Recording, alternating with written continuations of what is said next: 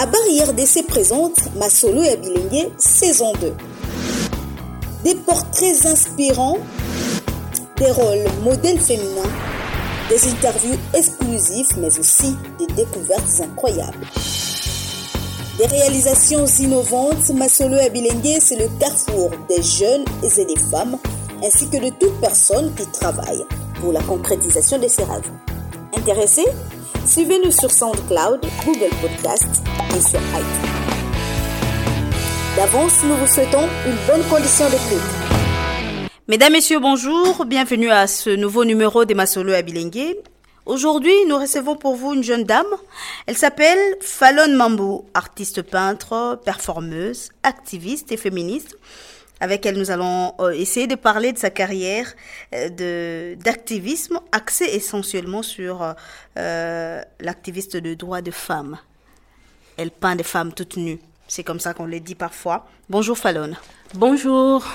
Vous êtes si jeune. Dites-nous, qu'est-ce qui vous a attiré dans l'activisme?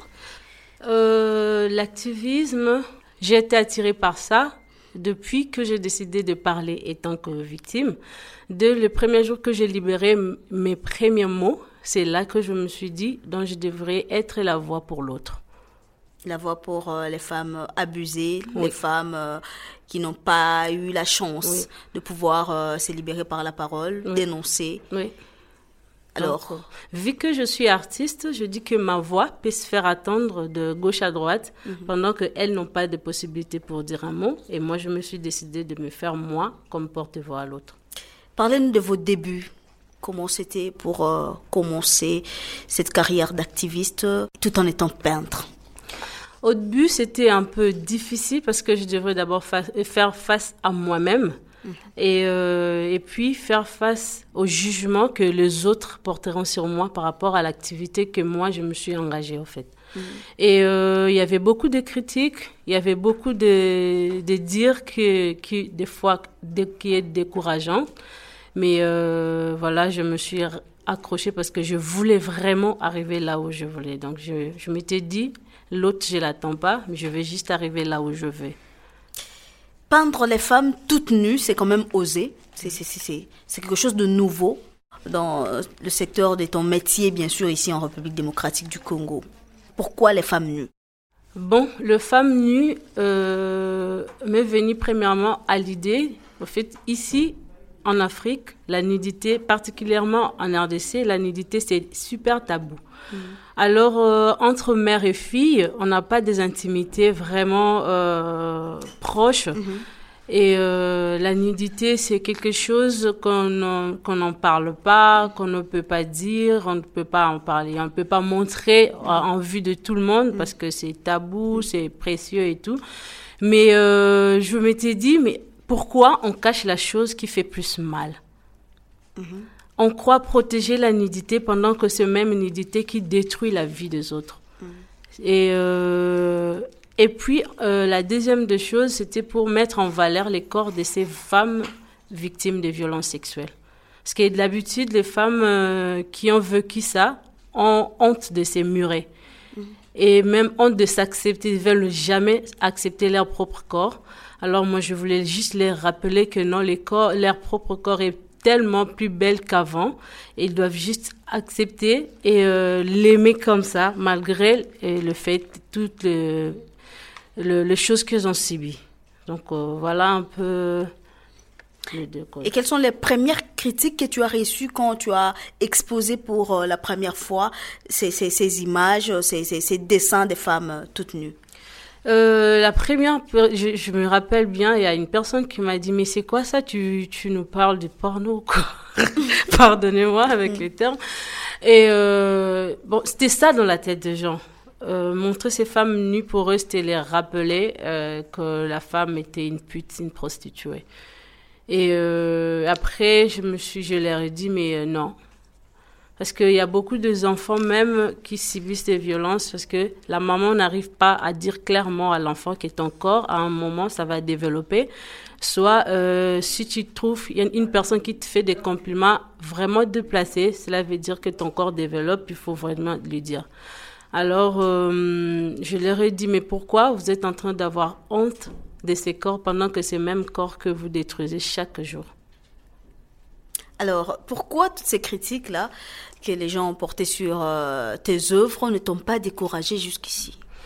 Mais parce que euh, dans ma tête, je disais, je me disais, c'est d'abord moi. Je voulais, parce que ça fait un long moment que je vivais ma vie en me cachant. Mhm. Déjà sous l'ombre de, de, mon histoire. Alors, euh, je voulais plus vivre ça.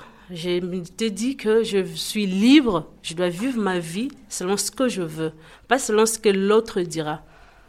Et je vraiment fermé mes oreilles contre tout ce que les autres pourraient mhm. dire sur moi, sur ce que je fais. Mais l'objectif pour moi, c'était d'atteindre la victime qui doit voir mes Bonjour, bonsoir. Je suis Joël Botamba et vous écoutez Ma solo Mesdames, Messieurs, nous sommes euh, ici avec euh, Fallon Mamou. Elle est euh, artiste peintre, féministe, elle s'est dit aussi performeuse, activiste pour le droit de la femme. Elle a été, pour ceux qui ont connu son histoire, qui a été publiée plusieurs fois sur euh, beaucoup de médias en ligne et à la télé, partout, même dans des conférences. Elle est l'une des victimes de violences sexuelles et qui a accepter de parler de son histoire pour euh, réveiller certaines femmes, pour euh, pousser certaines femmes victimes de violences sexuelles à pouvoir euh, dénoncer leur bourreau. Je suis avec elle en train de parler aujourd'hui de ses œuvres, surtout de son métier d'activisme des droits des femmes. Alors, Fallon, dites-nous, est-ce que vous serez un jour fière, si vous devenez mère, bien sûr, vous l'êtes pas encore, si un jour vous devenez mère, que l'un de vos enfants embrasse la même carrière, ça vous rendra fière? Euh, Oui, vraiment. Pourquoi Parce que. Euh, Êtes-vous je, fière de ce que vous avez accompli jusqu'ici? Oui, oui, euh, pas totalement à 100%, mais dans le peu de choses que je fais, jusque-là, j'en suis fière. Parce que là, je marche sur mes propres pas. Mhm. Alors, si un jour, un de mes enfants embrassait ma carrière ou euh, me rejoint sur ce que je fais, je, me dirais, je veux me dire que non, cet enfant-là, c'est la personne idéale qui sera euh, mon ombre demain. Est-ce que ça vous arrive que les gens vous montrent du doigt parce que les gens vous voient parfois à la télé ou euh, dans des activités euh, d'activisme de droits de femmes? Bah oui, oui, parce que je me rappelle bien une fois j'avais fait une performance à la rue comme je le fais d'habitude et puis après après une semaine, il y a un enfant qui me dit Ah oui, c'est elle qu'on est en train de chicoter à la rue, c'est elle que. bah, tu vois, ça, je dis Ok, même les enfants arrivent à comprendre ce qui s'est passé, même par acte, et euh, ça me réjouit.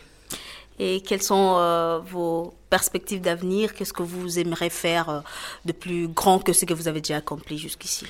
Et la première, ça serait que de hum, faire parce que là même, je suis en cours de ça, en recherche de, de financement. Mhm. je, je, vais avoir, je vais avoir, euh, ce serait pas genre orphelinat, mais ça serait euh, un foyer de réinsertion pour euh, les filles vivant à la rue. Ok. Oui. Pourquoi seulement les filles vivant à la rue? Et parce que ces enfants-là sont mal vus et sont maltraités aussi. Mhm. Et euh, j'ai vécu aussi un moment à la rue, donc je connais les combles. Et euh, chaque nuit, ce que vivent ces enfants-là, plus les filles, elles sont violées chaque nuit, abusées chaque nuit. Quand tu vois une petite fille de 7 ou 8 ans à la rue, sache que cette fille-là n'est pas vierge. C'est désolant parce que ces enfants-là n'ont pas un mot à dire. Parce qu'à chaque fois qu'elles viennent vers les gens pour demander de l'aide, ouais, tu es sorcière, c'est de ta faute, pourquoi tu es arrivée là, rentre à la maison. Mais on ne sait pas voir l'histoire derrière le fait que l'enfant s'est retrouvé à la rue. Mhm. Et euh, ce qu'elle vit et elle subit chaque nuit. Parce que chaque nuit, les garçons qui vivent à la rue abusent de ces enfants-là. Pas aussi par leur accord tu peux être là couché et une personne qui vient qui te déshabille sans ton accord et fait ce qu'il veut sur toi. Et c'est ce qui se passe chaque nuit à la rue. Masolo Avilengue, parlons de ces jeunes et de ces femmes. Étant une personne qui a vécu ça, quel est le message que tu peux lancer aux autorités ou à toute personne de bonne volonté qui va te suivre à travers ce podcast? Moi, tout ce que je demanderais en premier, c'est, c'est aux parents d'abord. Mhm. Parce qu'il y a beaucoup de ces enfants-là ont les parents. Il y a d'autres qui n'en ont pas. Mhm.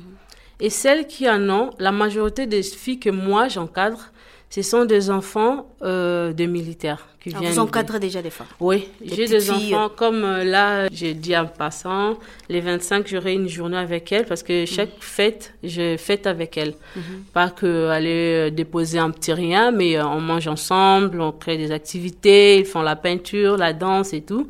Et ces 25 également, ça serait le cas.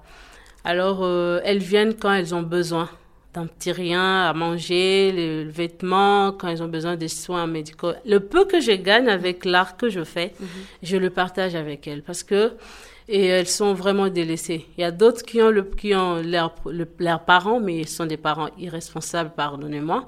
Parce que celles qui viennent de, du camp, ce sont des enfants de militaires qui vivent des violences dans leur maman subit chaque jour et qui ne supportent pas, qui se retrouvent à la rue. sont témoins de violences sexuelles qui subissent leur mère. Oui. Alors, elles s'enfuient. Et il y a d'autres, on les oblige